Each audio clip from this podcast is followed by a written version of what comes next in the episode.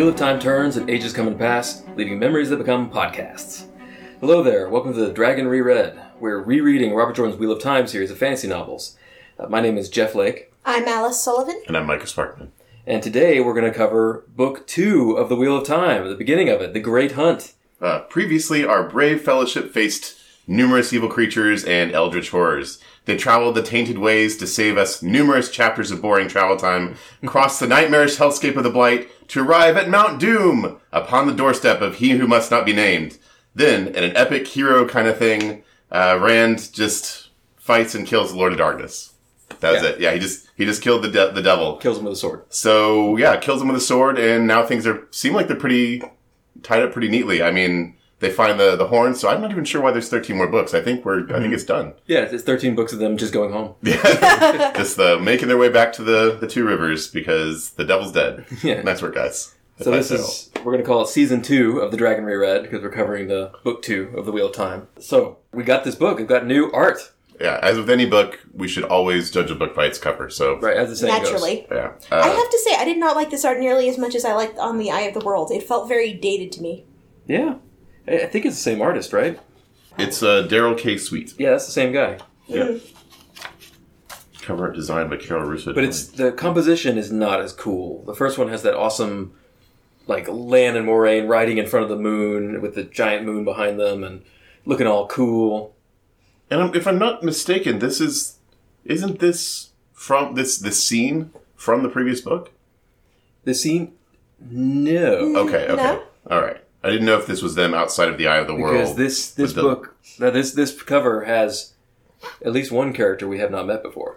oh, it does. Oh, okay. Yeah, there's somebody holding a horn there, and I was trying to figure out who that is. And I just figured it don't was think Rand. we've- I don't think we've met him yet because Rand doesn't have a horn. I think that's supposed to be Rand. Oh, is it? Yeah, Well, that's that's the horn, you know, because the great hunt is the hunt for the horn, which they found, by the way. Again, yeah. that's the end, right? Like the great hunt, they found the horn. Yay! It's in that box we got at the end of the last book. nice work, guys. High fives around. Let's go home. And Uh, I guess that's supposed to be Loial there Yeah. because Yeah, he's got the ears, But his eyebrows are all wrong. and he doesn't look very big. he doesn't. He's It's it's tricky because of perspective, right? well, he honestly, with perspective, he looks about the same size as Rand. Yeah, no, you're not- right. He's supposed to be gigantic. Like twice Whatever. the size. And there's all those sneaky Trollocs all around. Oh. Because that's Goes what on the Trollocs back do. of the They're book, always too. sneaking. and somebody who I'm assuming is supposed to be Moiraine, even though she doesn't look anything like she did on the cover of The Eye of the World, but she's wearing this really cheesy blue Mm-hmm. dress. I thought it was Egwene, actually. Is it? I think we'll Mar- discover who that is. Oh, okay. Okay. We don't know her yet. Because Oh. Moiraine is blonde, right? Mm. No, she's got dark hair. She does? Okay. But whoever it is, she's definitely got the like '80s curls going on there. It's and she looks like she's wearing my grandmother's night night dress. To be honest, that was a very fetching look, and uh, well, I, I was about to say 1992, whenever this book came out, but I, what I meant was the Third Age. the copyright is 1990, which was essentially still the '80s. Wait, copyright? That's the same as the last one. I don't know. They were, they were, yeah, he wrote them and released them on the same day. Copyright 1990 by Bandersnatch Group. Really? Yeah, I love it. the Great Hunt by Bandersnatch Group. The frumious Bandersnatch. Try Yeah. to shun it. So I mean, it's okay. It's it's fantasy art. Uh, it's not.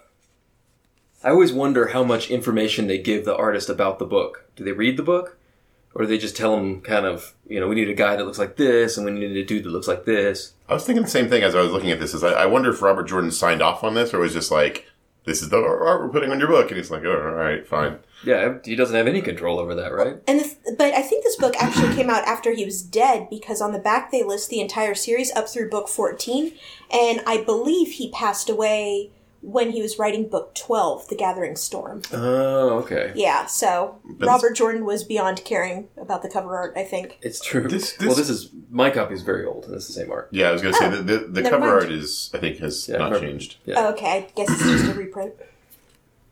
Uh, also, I, am I, it's it's kind of hard to tell, but that sword doesn't look right, right? I mean, that's Rand's sword is.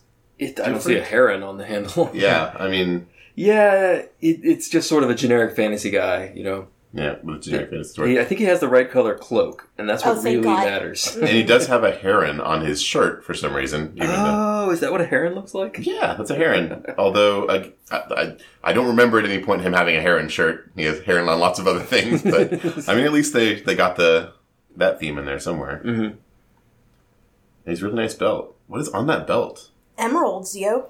Those, that is that must be a tremendously expensive belt. I feel like this scene is something that's going to show up later on. It must at be. Yes. Yeah. This is a representative scene from the book. Okay. Okay, it's a, a, a- a particular moment.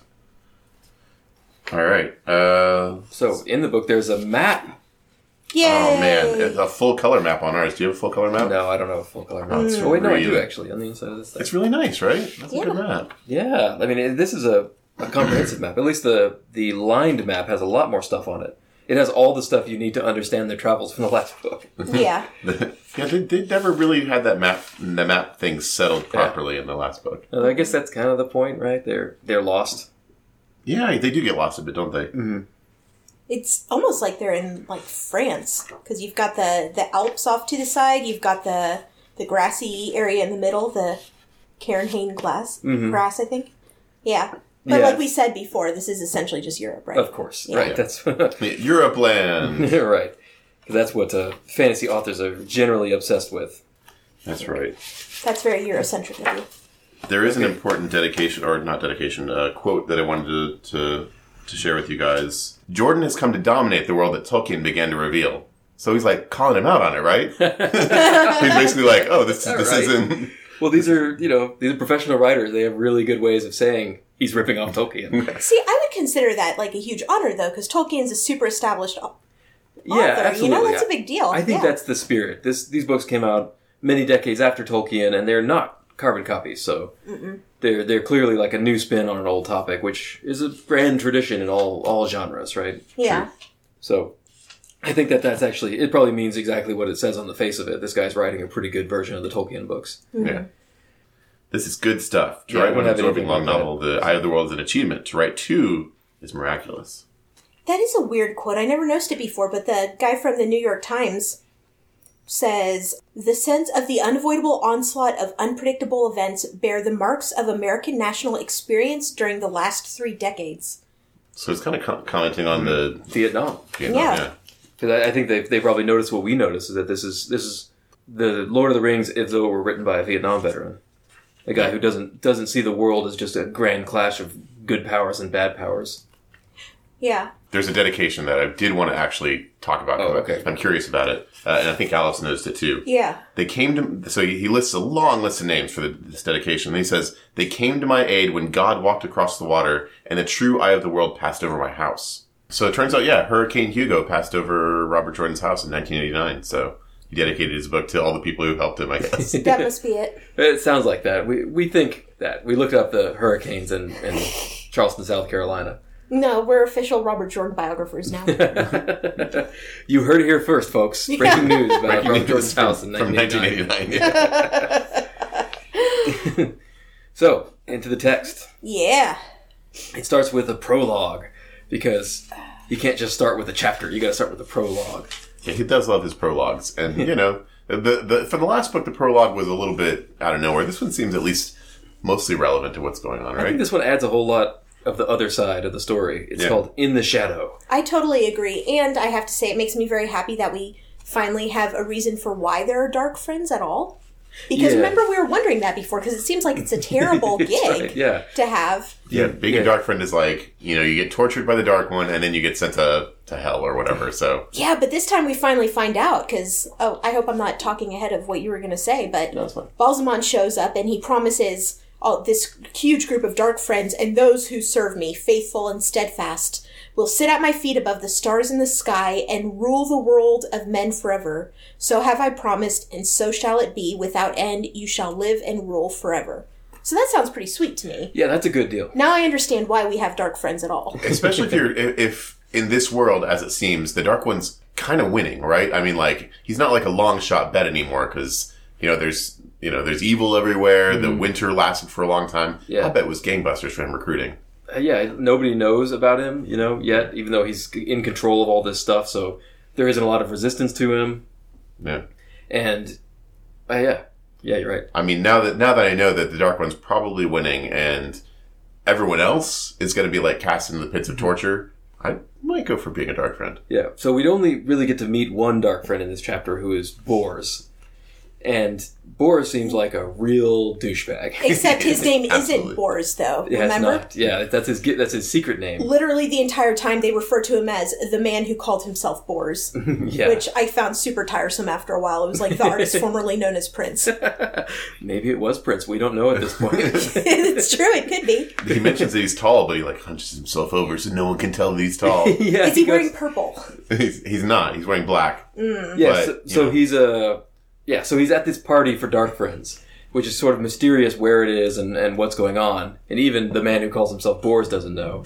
But he goes on and on about how he's so careful to not let anybody know who he is, and everybody else around him he can read them like a book because they're so careless, you know. Yeah, he sounds super douchey. Yeah, and he's yeah he hunches to disguise his height, and he wears like a black black clothes that are just unremarkable, and he he hu- he hangs back and watches everybody. Can I say though that I thought it was super cool how we were learning about all these different regional differences in this world, how he's talking about identifying these people from literally across the entire world and the clothing they wore and the houses they belonged to and the way they ranked themselves, which I thought was really neat. Kind of a mm-hmm. snapshot into the world. Yeah, yeah. There's a lot more than we've gotten to see so far of this world. Yeah. That's actually one thing I love about the the stuff we've been reading from Robert Jordan is even though he doesn't go into a lot of depth on on these things, as you're just traveling across the countryside, there's all these little hints of of a lot of history and you know just interesting interesting goings on. So I kind of love that. Yeah, and uh, yeah. So he's I, he's watching all the other people, and they're dark friends in this party. They've been summoned, and they're dark friends from everywhere, from all over the world. Only I noticed they all seem to be rich people, right? Well, I mean, like I assume that being a dark friend does have like benefits in the world you're in, right? Well, is it is it that way? Dental and medical. well, no, more more like you know, oh, it's it's uh, you know, oh, this guy gives you this money, or you know, it's it's Sure, he, he yeah. helps you cover up this stuff. You know, I don't know. maybe it, maybe it's a commentary like you know only only the rich people can afford to have principles. Yeah, I wonder is it that is it, yeah the one way or the other way? Is it are they dark? Only rich people become dark friends, or dark friends get to be rich? I don't know, except they point out that there's um, even a tinker there, and I got the impression that the tinkers are socialists. That's true. They don't care about money. I, I know in one of the earlier books, Rand, I think, says, I expected dark friends to be horrible, poor wretches that look like crap, and you can call them out. Like, clearly that's a dark friend. So the idea of dark friends being rich and highly placed is not widespread. Mm-hmm.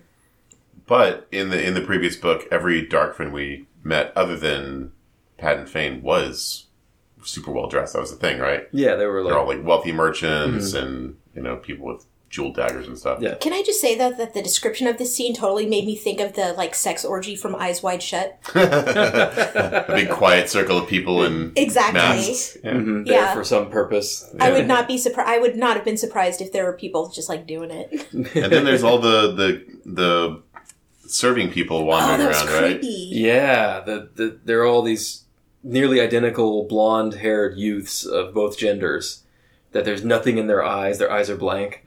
So I don't know if they're people, like, or clones, or magical constructs of some kind. Yeah, that's, that's what I was wondering. Is This like, whole place is creepy. This this whole place, like, doors appear and disappear, and it's a giant entr- a, a giant celebration hall type place, but there's no windows. And the the man who calls himself Boris thinks it's like somebody was putting together a, a welcoming great hall, but didn't bother with the details. Yeah, it's just like they kind of made a half-assed attempt at replicating a Great Hall, but Yeah. So Boris spends some time thinking about how great he is for figuring out who these other people are when Baalzamon shows up, and he is masked too. wait, I thought he was dead. I thought he was dead. Damn, he's not dead. All right, well, I guess I guess I'll have to. Well, he, they burned him, and you notice that his hands and his face are like burned now, that's true. uh, which is bad Yeah, for him, I guess. And he comes in and uh, he gives them all a pep talk, pretty much. Uh, he scares the crap out of them, first of all. Like as soon as he shows up, they all like hit the floor. And this I thought was really cool. They've got, you know how the the the good guys all have this sort of good guy catechism, like the the dark one and all the Forsaken are bound, bound in Shayol Ghul, bound by the Creator at the moment of creation for all time. Blah blah Yeah. blah. They've got one too. Remember that? yeah, yeah. It has like a li- they do their little chant that's like uh, something about how everyone's going to die except for them, and they're going to live like, forever. or like something. soon, soon should the Dark One come because he'll put us, he'll make everything great. And that, that that was neat. So there there is a whole organization and sort of a counter religion to the the religion that's really popular in this world Yeah. of the light and stuff. So Baalzamon comes in and scares the crap out of all of them, and he tells them all to look for Rand, Mat, and Perrin. Uh, he doesn't use them. He doesn't use the names, but he shows them like a hologram Yeah. of Rand, Mat, and Perrin. And the man who calls himself Bors is like, "What farm boys? Whatever." And Baalzamon's like, "Do it, rah!" like, oh shit, sorry. yeah. Whoa, whoa, whoa. Uh, and oh yeah, the the whole time Bors is looking for angles, right? He's trying to figure out like weaknesses of, of all the people around him, and he, he thinks like every time he thinks he's found a weakness of the people that he works for, it's gone. Like they, they take care of it. It's not a real weakness. Like serving people. Like the serving Yeah. people, right? Like they're, you know, the serving people are always like sources of leaks, but these serving people are all drones or robots or whatever the heck they are. But then Baalzamon gives all these dark friends instructions, and he gives them all instructions privately using magic. Which I thought was pretty cool and pretty clever. I think that's Yeah. cool, but I'm surprised he had to do them one at a time. Mm. You couldn't do them all at once. Mm-hmm. Hmm. So it seems like a pretty inefficient system. It's Pretty limited. Or it could be a plot thing just to kind of build up the suspense because it, it was super creepy. This idea of him standing there in this huge group of people and watching one by one as each person is silently getting these Mm-hmm. messages, which I thought was pretty cool. True. Yeah. But he did have to. He did do it one by one, and he did have to bring them all into one place to do that. Mm-hmm. So he tells Bors when he gets to Bors. Oh, sorry, the man who calls himself Yeah. Bors. the to basically keep doing what he's doing, which we don't know what that is yet. Right. And Bors is surprised, and then he gives him like secret instructions implanted in his brain that Uh, he can't remember. that he can't remember. Which yeah, is it's like a pretty series of pictures and images that he that immediately he forgets. Yeah, says he says he has to return to Tarabon, which I don't think we've met. We've been there or heard about No, it we haven't yet. seen that yet. Yeah. Which I think is one of the places near Almoth Plain. Yeah, he says you'll return to Tarabon. He says you'll look out for the three young men, man, uh, Rand, Mat, and Perrin. And then he says, thirdly, regarding those who have landed at Toman Head and the Domani, of this you will speak to no one. And but we have met Domani, haven't we? Uh, I think wasn't uh, the the riverboat captain yeah, at Domon? Bayle uh, Domani. no, he's Illianer. His name is Bayle Domani. Oh, okay, That's never mind. You're right. But uh, yeah, uh, we have not met a Domani, I believe. But there's a Domani Dark Friend at this party. And there's an Aes Sedai dark friend There, too. there are two. Yeah. Two Aes Sedai Dark Friends. Ooh, I wonder Yeah. who they are. yeah, I Very can't trust it. I think we could probably figure it out if we pay attention to this book. Probably. Yeah, I, I already have my, my theories actually. Just even in the chapters we've read so far, that there's some of the behavior they're describing. I'm like, yeah, sounds Mm-hmm. like I kind of love this prologue. I feel like Yeah? he's dropping a lot of clues for us to pick up. Yeah, it's it's uh, it's meaty, right? Yeah. it's easier to follow than the last prologue. Oh, too, definitely. Which was just a, a whole bunch of information, names and stuff. Mm-hmm. And so, and it's fun because it's creepy and it tells you. Uh, it's very cinematic, right? The the bad guy, like we brought the bad guy back from the last one because he was so good. Mm-hmm. But Alzamon's not dead, and so uh, after this uh, all hands meeting for Baalzamon, right. uh, Boris goes home, and we see that when he puts on his own clothes, not the dark clothes, that he's a white cloak, a questioner, no less. Yeah, he pulls out a white cloak. Yeah, of course so- it's a cloak though, right? Yeah, right. Mm, Yeah. So, yeah, who knew that the white cloaks, who are jerks to everybody and crazy religious fanatics, are secretly dark friends, I, I, or some of them. I, I bet they all are. I mean, yeah, of course. There's so many dark friends, Yeah. right? They're the, they're the worst people in the world. Yeah. they like to torture people, and they're trying to kill the Aes Sedai. It sounds a lot like a dark friend. yeah. So, then chapter one, Mm-hmm. the first real chapter, the flame of Tar Valon. I thought this entire first scene I was thinking about you.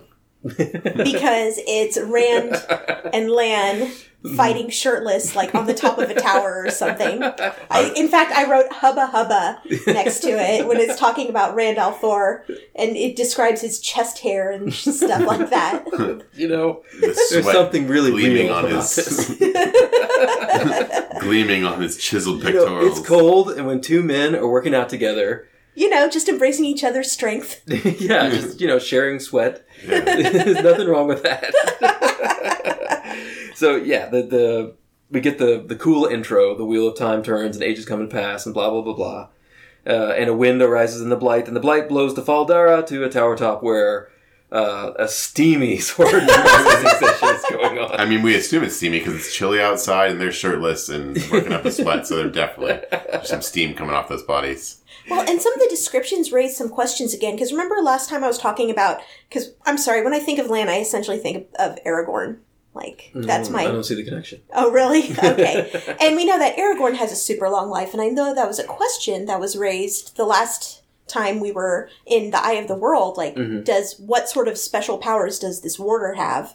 And it says that he his face is unlined, even though he has um, gray hair at his temples. So, like, and like the ice that I have. So I wonder if he has some of those agelessness powers that yeah, the you know, Sedai you have. could be right. I don't remember what what is revealed later on. Uh, yeah, so that that seems likely. yeah. There's definitely something special about Lan, Mm-hmm. uh, more beyond just how special he is. Uh, you know, as I was reading this chapter, I, I was second guessing my ideas about the Aes Sedai being super long lived because I know that their faces are ageless and their eyes show wisdom, but the way they're talking about it, it makes it seem like that's just like possibly a product of their of the the hard work that they are they're subjected to in the tower. It's not necessarily that they are like immortal or anything like that, you know. And and they talk about uh, well, I mean, we're getting kind of getting ahead of ourselves, but I think they mentioned that the Amer- Amyrlin seat is a, a position you hold till death, so that means that they die naturally of old age at some point. right. Yeah, so they they do die, uh, but their ages are definitely hard to uh, to place on all of them. Did we know that Lan had long hair? Yeah, I think so. He's Yeah. I don't know why I pictured him with held like back in like a With a leather strap, a leather yeah. strap. I know. I read that. I was I, like, I assume he carved off a deer himself. with his teeth, he just tore it off, tore off a strip with his Right. teeth, and so Rand and Lan are, are having a sword training session. The Lan is teaching Rand how to use his Heron Mark sword that he got from his father. right. And uh, one thing I noticed about this and the next few chapters is that there's a lot of recapping. Mm-hmm. It Sure. seems more so than there would be if these books were being written today. It almost feels like he intended this to be readable if you picked up this book first. Yeah, I, I, it was actually almost a little frustrating because I was like, I, I felt like there was a lot of padding that was just reminding us who this person was, you know? Yeah. And I mean, we we read these books a month ago, but yeah, at the, at the time, it might have been years as they come out, and also, I think is meant like you know the the bookstore may not have the first version. You may be picking up the Great Hunt by itself. true. Mm-hmm. So there's a lot of recapping in all of these chapters that we're going to cover today, and uh, during this uh, sword training session, Lan is yeah training Rand in the sword, and it's it's the very beginning of training. Rand isn't very good with the sword yet, but uh, Ra- Lan also gives Rand some manly advice uh, about all sorts of stuff. That little boy's heart to heart. It's, cute. yeah. Cute. Yeah, you know, Lan opens up a little bit. See, he's got a heart. Yeah, he talks more in this this chapter than I think he did in the entire previous book. I Possible. I think you're probably right. Yeah. Yeah.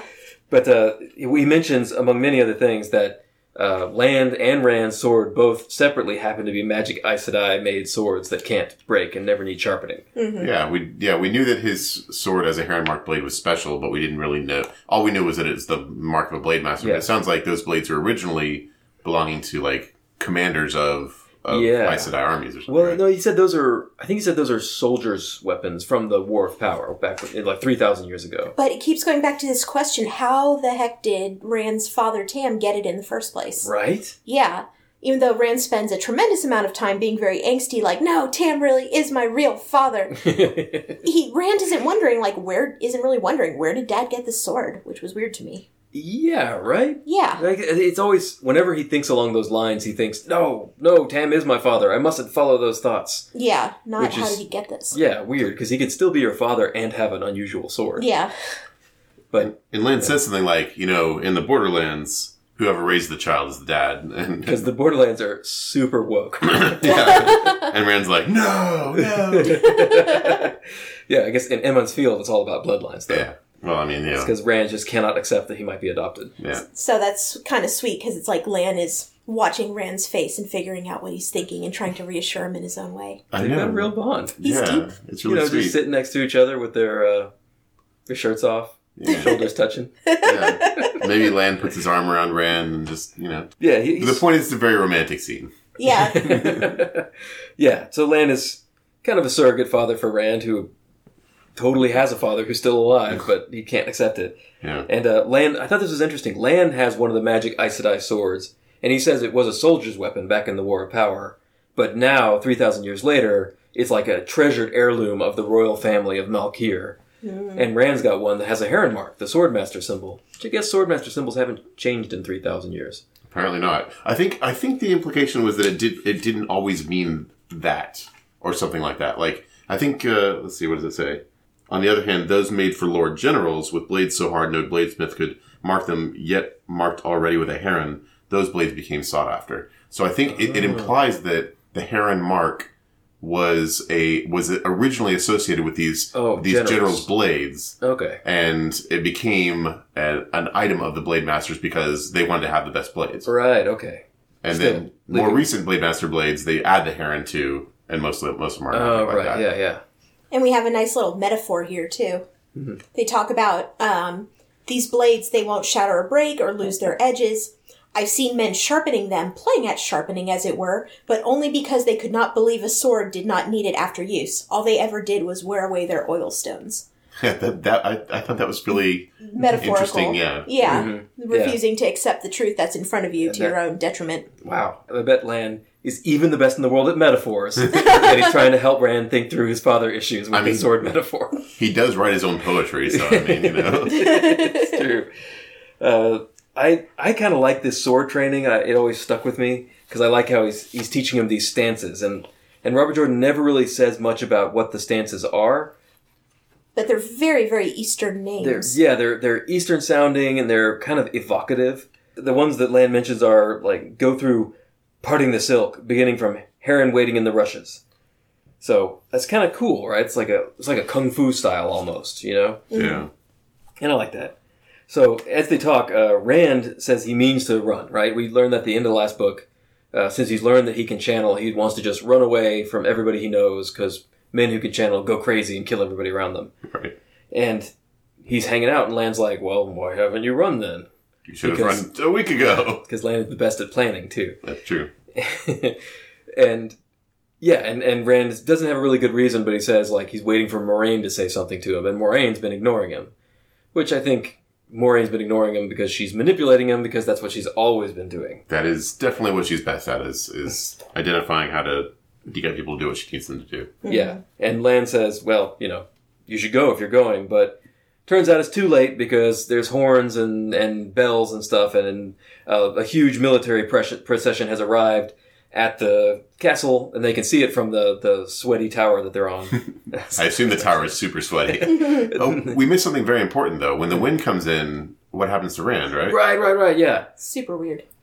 So yeah, they're practicing the sword and like the wind, the same wind apparently that was mentioned in the the, the prologue, the wind that arose in the blight, grabs Rand and pushes him forward onto to Lan's practice sword. And I think it slows down time too, because he's talking about how he sees it happen, the sword coming towards him very, very slowly, but he can't do anything about it. Yeah, right. So it Yeah. slows down time and freezes him and almost kills him. Yeah, it forces him onto the bamboo blade to the point that it snaps and Yeah. into sharp points. And Land doesn't know anything or, or doesn't notice anything. He he thinks, you know, you just screwed this up. Yeah. What were you doing? What's Yeah. a terrible move? And Rand's like, no, no, the wind, you know, the wind pushed me. That was really weird. And Lan's like, oh yeah, you know, that could happen. Yeah. Yeah, he does kind of brush it off. right. He's just strange things happen close to the blight. Yeah. Like this strange, but Apparently, yeah. I guess so. or maybe you know, there's maybe that Lan is you know trying to kind of cover things up a little bit. You know, he knows something's going on. Oh yeah.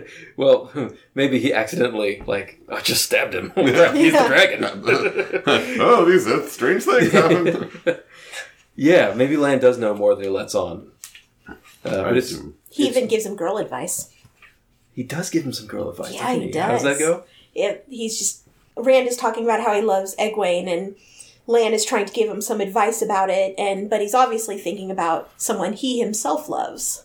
Oh so yeah. yeah, yeah, He's, yeah. He's like loves a funny thing. yeah, loves a, an odd thing as there is. Poor Lan. because he loves Nynaeve, Uh huh. For some reason. but that can't happen for some reason. Yeah. Because reasons. Yeah. Because reasons. So Rand is gonna run, but turns out it's too late for him to run because the the horns blare and the bells ring, and uh, they can see from their position atop the tower that a huge military procession has arrived, and it's the Amyrlin seat. uh, the, the the leader of the Aes Sedai uh, has arrived with all the pomp and circumstances at Fal Dara. It's a big deal. She. It sounds like she's not someone who travels often. So Yeah, it's like the Pope. Yeah, exactly. It is very, Yeah, very like the Pope. uh, which means it's too late. Rand should have been gone. No, he's not, because uh, Rand is afraid of the Amyrlin seat, mm-hmm. afraid of all Aes Sedai, really. Well, I, I mean, now that we he knows what he is, I think that appears probably justified, right? I mean, like hmm. they're pro- as far as he knows, what they do with with men who channel is they gentle them and Yeah, and then- we don't know what that means, but it seems like it's not great. yeah, it Yeah. doesn't seem fun. And the men who get gentled, they almost all just die. yeah, They stop wanting to live. right. As we learned from Tom, Yeah. poor Tom. Chapter two. The cringiest of all chapters. the welcome. The and the the icon is the flame of Tar Valon. So uh, Rand is now panicking, and he goes to his room to to pack up all his stuff, and some interesting stuff happens in his room. when he gets there, the female servants, including the the head of the female servants, is there are there, and they're getting all of his clothes and they're throwing them away, and they say we need the clothes off your body too. And Rand reflects on how the women of this castle are always trying to see him naked. Yeah. I know. It's just like Apparently, uh, they all just bathe together. Like it's not a big deal. Yeah, in, Well, in, in I their culture, they they bathe together, and there's no embarrassment about nudity. Yeah, and there's no class divisions either. He said he's just as likely to meet the lady of the castle in the baths as he is to meet a servant who asks him to wash her back. That could be an Eastern influence thing that we're we're seeing here because I I think it is. It's like a Japanese bathhouse. yeah it, it, it, that's it's less so now, but it, it you know previously in Japanese bathhouses they weren't necessarily gender divided and you know it wasn't a big deal. You're just taking a bath, you know. Yeah. Mm-hmm. But anyway, Rand is really embarrassed by all this. Yeah, as soon as so he he feels really awkward bathing naked, and so he's been bathing in the middle of the night to avoid people. And but the the, the all the women of the castle, the fortress, when they realized how embarrassed it makes them, they've been like, what's the word for being a predator? Hunting him. They, they- yeah, they've been like like they think it's hilarious that he's so embarrassed, and they keep trying to like see him naked to embarrass him. And we once again have Robert Jordan's most overused trope, where there's the I don't, they call her the shatayan of the of the keep, the woman Yeah. who's in charge the- Alonso.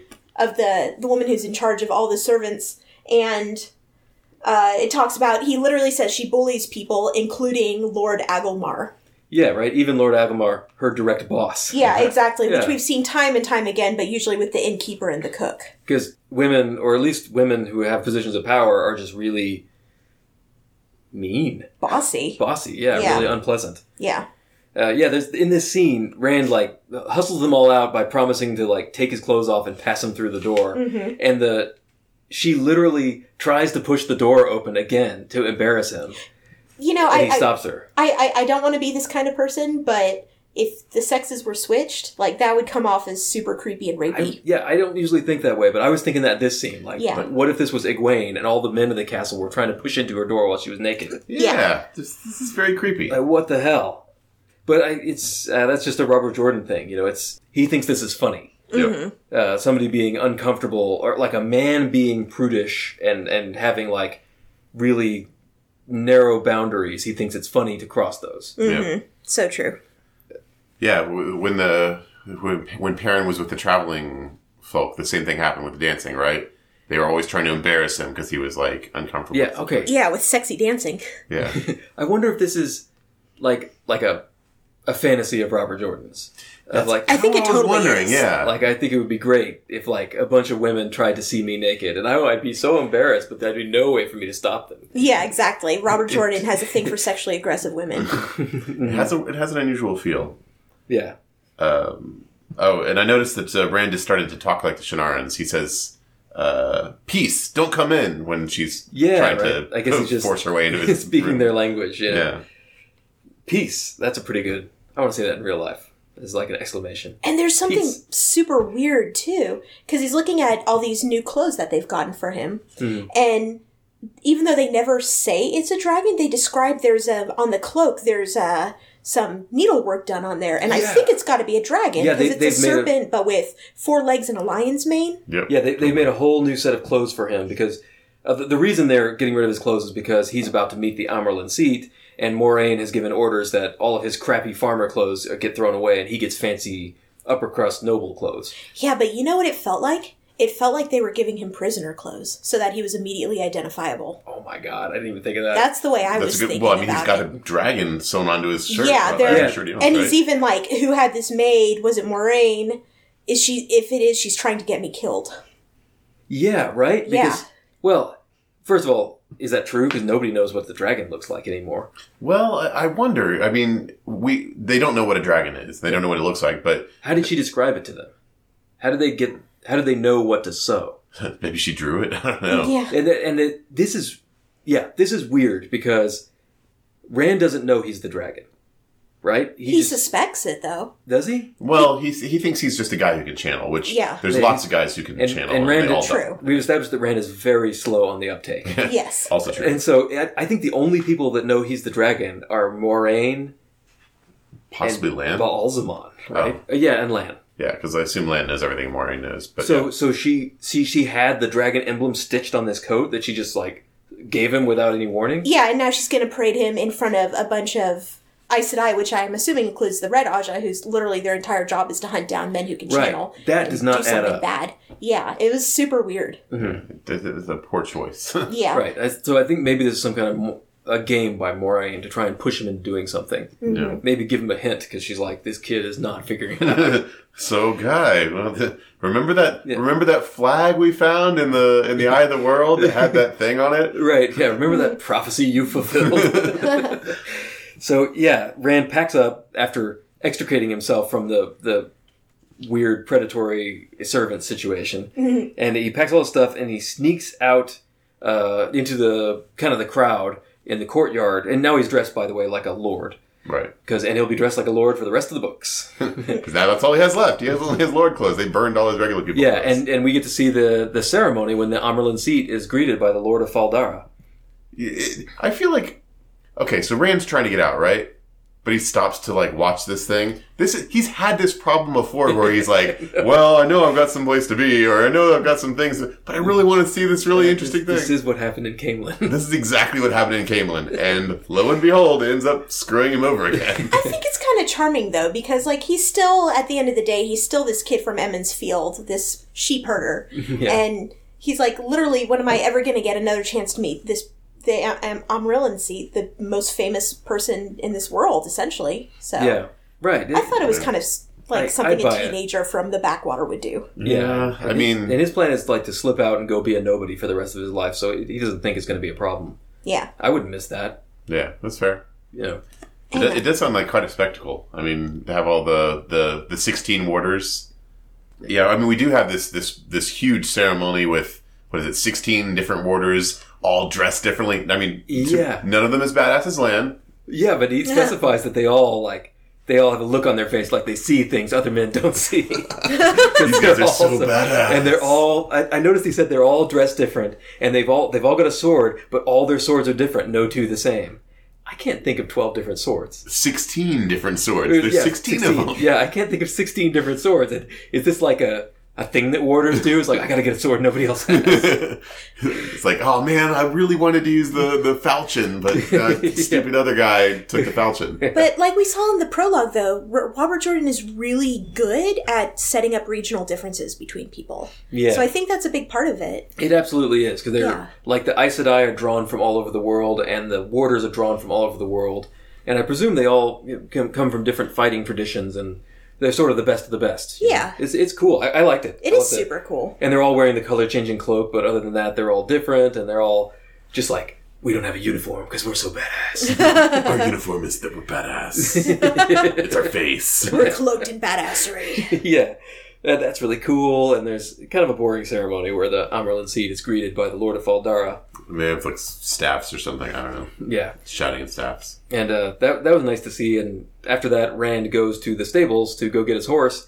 And the stable man is very apologetic. Sorry, orders just came down. No one can leave. Yeah. You're screwed. He says in parentheses. Nah. Sorry, bro. Just screwed. Chapter three: Friends and enemies. And there's a, a new icon. This is a, a scimitar. I don't know what this is. I think this is okay. Uh, it. I think this is supposed to be Mat's dagger. Oh, really? Yeah, uh, they mentioned the the huge ruby in its uh, in its pommel, and that I think that's what that is on the, the on the tails of the serpents. Oh, Uh, like okay. I don't think that I ever ever remember them describing snakes on it, but I think that's what that's supposed to be. Do they describe Mat's dagger in detail? I know they always say that it's encrusted in gold and rubies, but You know, I think you're right. It, that doesn't look like a dagger to me, but you're right. That that big gem on the hilt, I think, is, sells it. So Rand is still trying to escape. He tries the Sally Gate, uh, and it's it's blocked off Right. by like a mean guard and a nice guard. and the nice, they- and the nice guard's like, "I want to let you out, but mean guard over here says no." yeah, and he, I noticed that Rand he asks all the people that tell him he can't leave, like, "Who gave you that order?" And they're all like, "My boss." Mm-hmm. he, yeah, well, I mean, it, it, it disseminated very rapidly, and he's kind of wondering like where that. Where Well, yeah, like she- minutes ago, like two minutes ago. right. So he is obsessed with avoiding Aes Sedai, and this I found this a little strange. I mean, it, I guess it kind of makes sense because he thinks they're going to gentle him.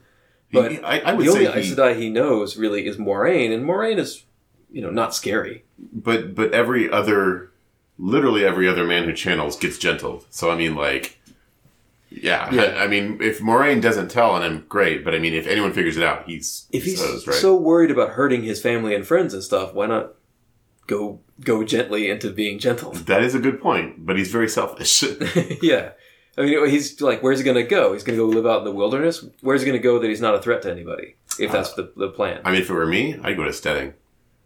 Yeah, that's true. Uh, uh, we've heard though that Aes Sedai can't stay there for too long because Well, like, he's not nice to die yet. It, well, I, I Oh, think yeah. I think he they mentioned that someone who has touched the true source, or uh, they miss it, you know. But he hasn't. I think he's. It's early enough. He'd probably be able to go there and just chill out with. yeah, probably. He's, he's even got a friend, right? Loial could take him over there. That's true.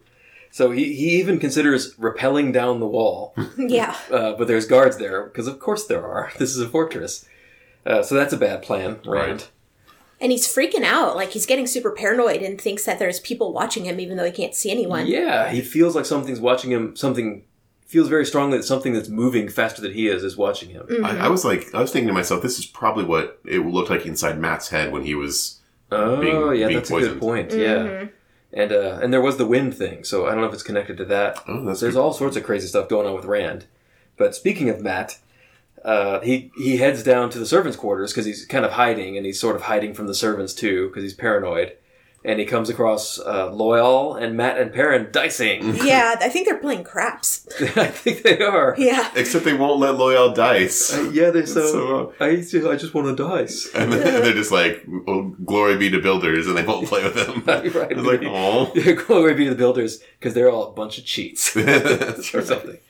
Rand is speaking with Loial, and Mat and Perrin come join him and leave the game. And yeah, they they say the, the other dicers are like, "You can't leave while you're winning," and Mat's like, "I just can't stop winning."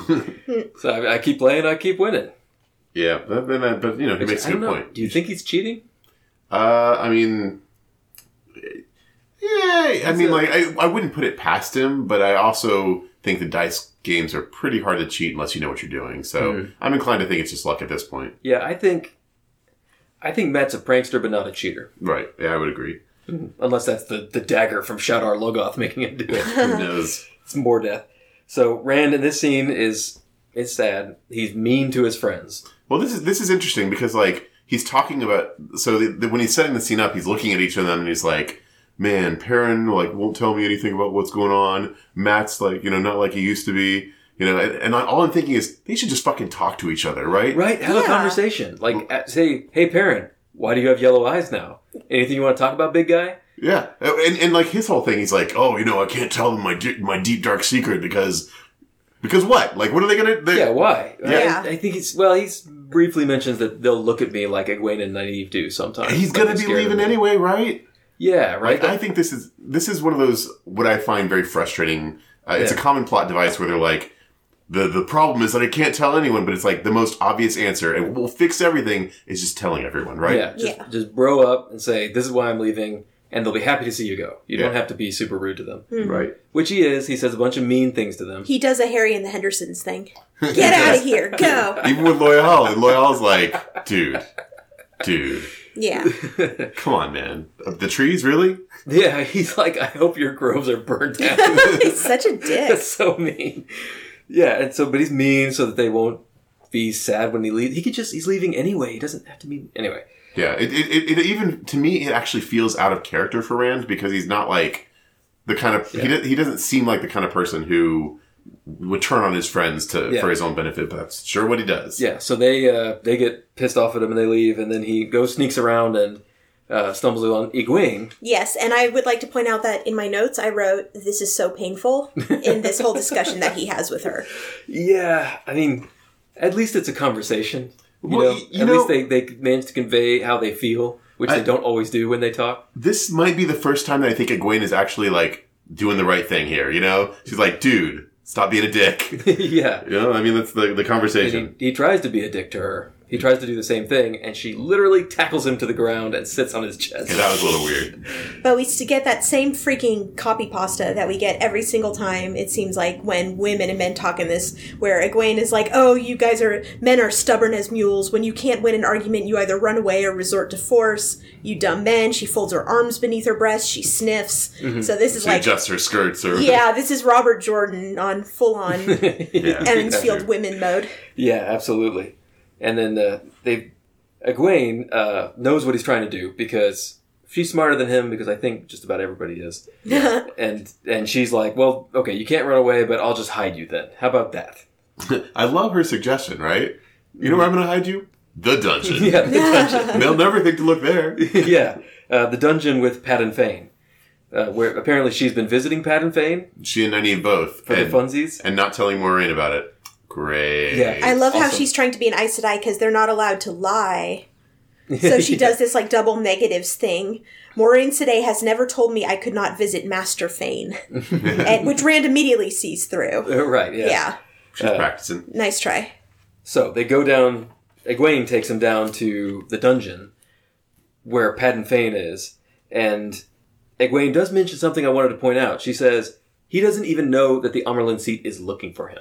He hasn't heard anything. He's just freaking out. Yeah, I mean that's absolutely true, right? I Yeah. mean, he's being very paranoid. And we also find out that the guards who have been guarding him used to be decent, and they've become these huge dicks. Yeah, this whole thing is. I I felt like it was just like Silence of the Lambs. Like he's going into the dungeon, and the people around, like this this very crazy person, are getting crazy just by proximity to him. Yeah, I mean, yeah, this is this scene was really creepy. I felt. Yeah, they, they, he mentions. Uh, she mentions that every time she comes, the the guards are worse, and the guard actually has he ha- he behaves kind of. I would say sinisterly. He's like, "Oh, be careful in the dark. He's waiting for you." you know? Yeah, there in the dark, and the other guard never looks up, just keeps sharpening his knife the whole Yeah. time. yeah. This is this is clearly like Shadar Logoth, right? Like, like Yeah. Mordeth is like the corruption of Shadar Logoth is Yeah. in Padan Fain and spreading here, right? This is it, and I don't know why no one has figured this out. Maybe Egwene and Nynaeve didn't notice it because it's it's been happening slowly. But Rand comes in and he's like, "These people are crazy." Yeah. That, And- this is there's no one in Shienar who's acting like these the, guys. the other prisoners that are in the nearby cells, like they're in for like tax evasion. They're in for like minor crimes, but they're like these rabid animals now in these things, like screaming obscenities at them. Yeah, and we get a weird ass description too. This this the guard. It says the man studied Rand, his upper lip quivering back to bare teeth. Yeah, I don't know what that looks like. Like ugh, baring like your teeth, I guess. we're have to we're gonna have to include a picture of this with our podcast, exactly. so our listeners know what ma- faces we're making. Yeah. Yeah. Right. Like these. So this is clearly Padan is not harmless, and uh, Egwene is wrong about that. And I guess Moiraine is not seeing this because she's been having Padan brought to her. Mm-hmm. So they go talk to Padan and he is not the nice peddler that Egwene says she's been talking to. He's this really creepy, uncomfortable guy that's that's really happy to see Rand, and he said he he tells Rand this little poem that I love. I want to repeat this little poem that he says to Rand. Soon comes the day all shall be free, even you and even me. Soon comes the day all shall die. Surely you, but never I. Aw, that's cute. That's nice. Nice reaction. You'll float too. I know, yeah. It's this is super creepy, and so it's so creepy. Egwene's like, "This is not normal. Let's go. Let's go Yeah. somewhere else." Oh, he's also name dropping Mordeth, by the way. He's like, Mordeth knows this, Mordeth. It's like, okay, all right, Yeah. guys, and come he's on, and come he's on. staring up through the stone towards where the Amaryllis seat is. yeah, like he can see through the stone. Yeah. That's what he was doing in the last book too. He was looking up where Rand and Mat were. Super creepy.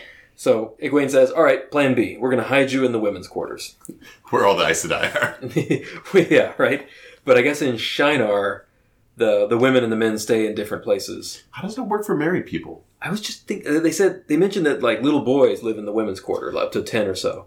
How do you make new little boys if the men and the women are living That is separately? an excellent question. Is there like? I mean, they have communal baths. Do they have like fuck baths? That I mean, the, the, they kids come from only one place. Right. I, and uh, does the Lord Lord Agelmar and stuff? Does he does he live in the men's quarters, we must. or is it right? just soldiers or something living there? I think they meant. Well, that's a good question, but I know that they mentioned specifically that Lord Agelmar is not even allowed in the women's um, quarters. We mm-hmm. don't we don't Oh. find out about a single married couple in Fal Dara, do we? Because it's his sister, right? That's who's- right. The Lady Amalisa is his yeah. sister. Huh. Wonder they if they don't marry. Oh my gosh, are they like some crazy communist culture that doesn't marry? Mm. Well, they're they're they're they're militaristic, right? Both men and women fight. I think they mentioned at one point that uh, Lord Agelmar's si- sister is supposed to be as formidable a warrior as he is. All right, they're just like a creepy cult. Yeah, No, I right? mean they just they just don't have marriage, you know. yeah. That's that's. And to be fair, that's not that's more of a kind of a Christian thing that that has permeated our culture. But I mean, Are, are there any cultures that do that that we know of in the real world that Robert Jordan might have been drawing from? they don't have marriage. Well, that have at least in some part of life men living separate from women. I And like the Shakers. In Mm-hmm. the seventies, there were a bunch of weird like sex cults in in uh, upstate New York, Mm-hmm. where the men and women were separate.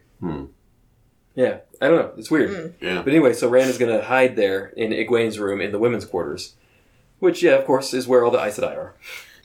And so, chapter four, I'm so excited about this. summoned. There's a picture of a French horn. I think that's what it looks like. Yeah, and I, I, I guess that's what the, the horn is supposed to look like, right? Oh, do you think that's the horn? I think that's the horn. Yeah, the Horn of Ilion. That's what I Or figured. Valere? Yeah, A Val- yeah, the Yeah. Horn of the, with Valere. The, yeah, the horn, horn of Valere, which the the, Illian the in. fresh horn of Bel Air. that's good. Uh, which the, the the Illian hunt the hunt for the horn is the Illianers. Mm-hmm. Yeah. So this chapter is really cool because it's Moiraine, It's Moiraine. and we get to see a little bit of how she thinks. Have we had a Moiraine chapter before? we had like two paragraphs at the very end of the last book where she was listening in on somebody somebody else. you yeah, know? but this is a whole chapter from her point of view. Because I remember it was a big deal when we had a Nynaeve chapter where she was eavesdropping on Moiraine and Lan. It was like the first time we'd ever heard them speak candidly. yeah, So which Moiraine never does. yeah, so And we, we don't actually learn that much about Moiraine in this chapter, but except the you know the way that she looks at things. Yeah, right. Very is- interesting. yeah, which is she's very driven. Uh, I, I, I want to say manipulative, but not in a bad way. Like she's she's trying to achieve a goal. I feel like this presents her in a very positive light. This mm-hmm. chapter, she seems like the good person because we meet up with Right. some other Aes Sedai, and one of them is obviously supposed to be the bad guy. Yeah, in in the first book, Moiraine was a figure of fear at some points, and it was mm-hmm. unclear what her angle was a lot of times. Yeah. But here it seems like she does what she says on the tin. You know, she, she is exactly what she said she was. She's trying to achieve something. And we get in this chapter lots and lots of info about Tar Valon and the Aes Sedai, how they work. It's, it's- very interesting. It's yeah. interesting stuff. Yeah. But I, I want to mention something that I don't, I, I don't think we've we've come across. And they drop it really casually, but um, Moiraine is is getting dressed, and they mention she's looking at herself in the mirror because I don't know, she's studying her face, uh, and they mention that she grew up in the royal palace of Cairhien. It just like drops it casually. It's like, huh? We we learned that very briefly last time. Did we? I- in the I- last In the yeah. those two chapters, she mentioned it. Yeah. Yeah. So But it's still that's that's pretty new information at this point because that's I think the only bit of backstory we have for Moiraine. Period. do we even know her last name yet? I mean, I know that it hasn't been mentioned yet, right? Yeah. Yeah, we just know her name is Moiraine. Yep. Yeah. So Moiraine's in her in her room, and she's been summoned to meet the Amyrlin seat. And two Aes Sedai come to greet her: Anaya and Liandrin. and Naya, who is of the blue Ajah. Blue Ajah, like Moraine, And, and and Liandrin, who's in the red Ajah. right. So we ob- we obviously know what the red Ajah do now. Do we know what the blue Ajah do? It hasn't said Okay. specifically, but we do know that the Blue Ajah goes out in the world a lot. Yeah. And and we know that if Moiraine is of the blue Ajah, we, we have at least some idea of their their their ideas. I mean, Yeah, and the Ajahs are, I guess, they're like the houses in uh, Harry Potter. Yeah, and They're groups of like-minded people within the Tar Valon. Yeah. and I went to the glossary and I looked it up. Uh, what they had to say about Ajah this time, and we learned the different colors. Ah, But um, the only ones they give us information about are the red Ajah, which we already knew, and then the brown Ajah, for which we meet two of them very briefly, forsake involvement with the mundane world and are dedicated to seeking knowledge. So they don't tell us what all the other ones do. And they, Yeah. yeah. they mention several of them, but don't give you much of. They they have kind of like offhand commentary about the Ajahs. I think they they say a couple things about Green Ajah and things like that. But Which I found a little frustrating because this is obviously a huge deal the way these women are categorized, but they're not telling us what it means. yeah, so we know that yeah, Anaya is blue and Liandrin is red. Yeah. And during this, uh, their walk to the Almarlin seats office, wherever the room she is, yeah, uh, they just snipe at each other. They just really hate each other. uh, blue and red. Yeah, although well- Anaya is really nice. yeah. I was gonna say, and I like I I think it's interesting the way they talk about her. That she's like so nice that it's disarming to people who are not nice. right. They They're don't know how to like deal they're with looking her. for like a de- like some kind of devious angle. And she's like, no, that's just how she is. yeah, but Liandrin is super mean, and at one point she refers to uh, men as male vermin. yeah, I, I actually this actually pissed me off a little bit because up until now, the the primary definer of Red Ajah is that when it was a man who could channel, they wanted to gentle him, which is not unreasonable given what Yeah, we know. yeah. But now, like in this chapter, everything you're saying about the Red Ajah seems that their primary definer seems to be that they hate men. Yeah, Like the Red Ajah, they hate men, and they're like, oh, well, those those uh, what is it? Both of those ladies express interest in dudes, so they probably won't go Red Ajah. You know, I think it's it's like the other way around. The Red Ajah's job is to is to deal with men who can channel, and so they just attract women that don't like men, I guess and so. it becomes maybe sort of a self reinforcing culture once they get into it. Like they they make each other hate men more. But it's It- it's it- cartoonish. It was yeah, it was a frustrating definer because like you you could definitely play the Red Ajah and have them be like reasonable, not like oh we we're man haters, you know? yeah, yeah. It's not like they kill the men who can channel either, right? It's not like they, Yeah. they go out and destroy them. They they they make them harmless. that's right. Yeah, So they get some. Uh, Anaya gives Moiraine some news of the world outside, and I always kind of like these news dumps of what's going in the world. yeah, same. And so there are three more false dragons, Which, Moiraine is surprisingly pleased about. It says she has a gleam in her eye, Mm-hmm. though she masks it quickly. Yep, Moiraine almost gives something away there. Mm-hmm. But that's a lot, right? It was a big deal when there were three in three years before. Now there's three in one year. Mm-hmm. So it's like the pattern is unraveling or something. Yep. And she mentioned in passing, I didn't realize this. Some Aes Sedai died when they took Logain. Yeah, I, I mean, the impression is that a male channeler, because the, of the way that they channel, ha- has very destructive power. So even skilled Aes Sedai, it's a risk, you know. Uh, Logain was not a super powerful guy, but you know he, he was able to do a lot. So Yeah, that was Logain, who was the the false dragon who was captured in the previous book, kind of off screen. right, right. We just, you know, We met him in passing. yeah, he's like like in a video game where there's like a news ticker of what's going on in the world. It's just like that's happening too. Yeah. So as they're walking, and during this news dump, Moiraine spots Egwene hiding Rand, uh, or Egwene is you know leading a, a tall figure carrying a bunch of bundles, and Moiraine's like, "Please," she's like, "Oh, what a." You know, she's taking the initiative. Good girl. Good, good for her. Uh, so we know that Elayne, the daughter heir of Andor, has made it to Tar Valon. We also learned something else about Elayne. Uh, what was it? She's a channeler. Yeah, Oh yeah, do we not? which doesn't that happen very often. Uh, no, I don't think we knew that before, but El- Elaida is apparently getting some kind of like status because she's bringing another another channeler in. Which is a big deal because the the Aes Sedai are always looking for new channelers. So And wait, she's a really strong channeler. is every female that has like a thing for Rand uh, uh like supernatural? Maybe Yes. we're only sure about. well, we're only sure Like- about two of them so far. Well, El- Uh, Elayne. I'm, I'm thinking of the series, and yes, but I mean, like it- all the ones we've met so far, like we've got Egwene, we've got Min, and we've got uh, Elaine, and all three of those are magic ladies. That's true. And magic ladies are really rare. Yeah. know? But what about the farm girl who is That's trying right. to get him too- alone? all right, Else there you go. Yeah. Yeah, What's her name? Elsa. Else, Else Grinwell. yeah, that's right. I don't know why she deserved a full name in this book because I don't think she ever shows up again. But I don't think so either, but whatever. All right, sorry. Thank you. You're right. that, that- that is the except. There, there, there is an exception. One exception. right? Uh, the Great Hunt has been called an Illian, which we already kind of knew, I think. Yeah, so we, I assume it's going to be a very short hunt since they have the horn. yeah, we, we don't know what that means, really, except it's the title of the book. Yeah. Uh, there's some fighting on Almoth Plain, which that, that rhymes with what we, we heard in the first chapter with the man who called himself Bors. Oh yeah, that's right. Yeah, the, the, they and we also hear a little bit- little bit about um, what was the the land he's from? Tarabon. Tarabon. Yeah, because uh, what's her name? The the Red Yeah, Ajah Liandrin is also from is also Tarabon. Tarabon. Yeah. Oh. So they go in to see the Amyrlin seat. And there, there's a bunch of Aes Sedai sitting around, and they all kind of give Moiraine the cold shoulder. There's a, a couple brown Ajahs who are just ditzes or something. They, No, they're- one of not, them's reading not book. They're just like totally nutty professors. Yeah, yeah, yeah. They're, one of them's like, reading a book, and the other one is like drawing a diagram of a flower or They're nerds, stupid. is what they Yeah. are. They're nerds. The brown Ajah are super nerds. True.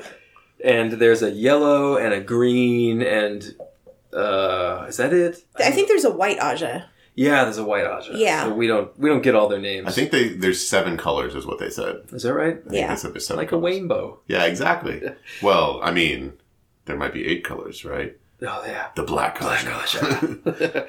Uh, but they, they also mentioned a little bit about the Tarval, Tar Valon politics, about yeah. the the alliances and things, which I thought was really interesting. There's alliances between the Ajahs, and the Amyrlin seat is from the Blue Ajah. Mm-hmm. Yeah. But when you're the Amyrlin seat, you're supposed to give up your Ajah and be sort of the boss of everybody. Right. And there's there are apparently just all kinds of crazy internal politics because They mentioned that the green and the blue, the green Ajah and the blue Ajah are usually closely aligned. yeah, and uh, so she goes in to see the Amyrlin seat, and they have kind of a stilted conversation where uh, the Amyrlin seat talks a little bit about Elaida, who has come to Tarvalon. Elaida is the person that Rand met, who was the advisor to Queen Morgase. Who just like hated him for no reason. Yeah, and Rand had to escape from him. Well, oh, Her. she we we thought she hated him for no reason, but now we know that she's Red Ajah, so she just hates him because she's the guy. 'Cause he's right, he's the man, because Red Ajah hates men. apparently.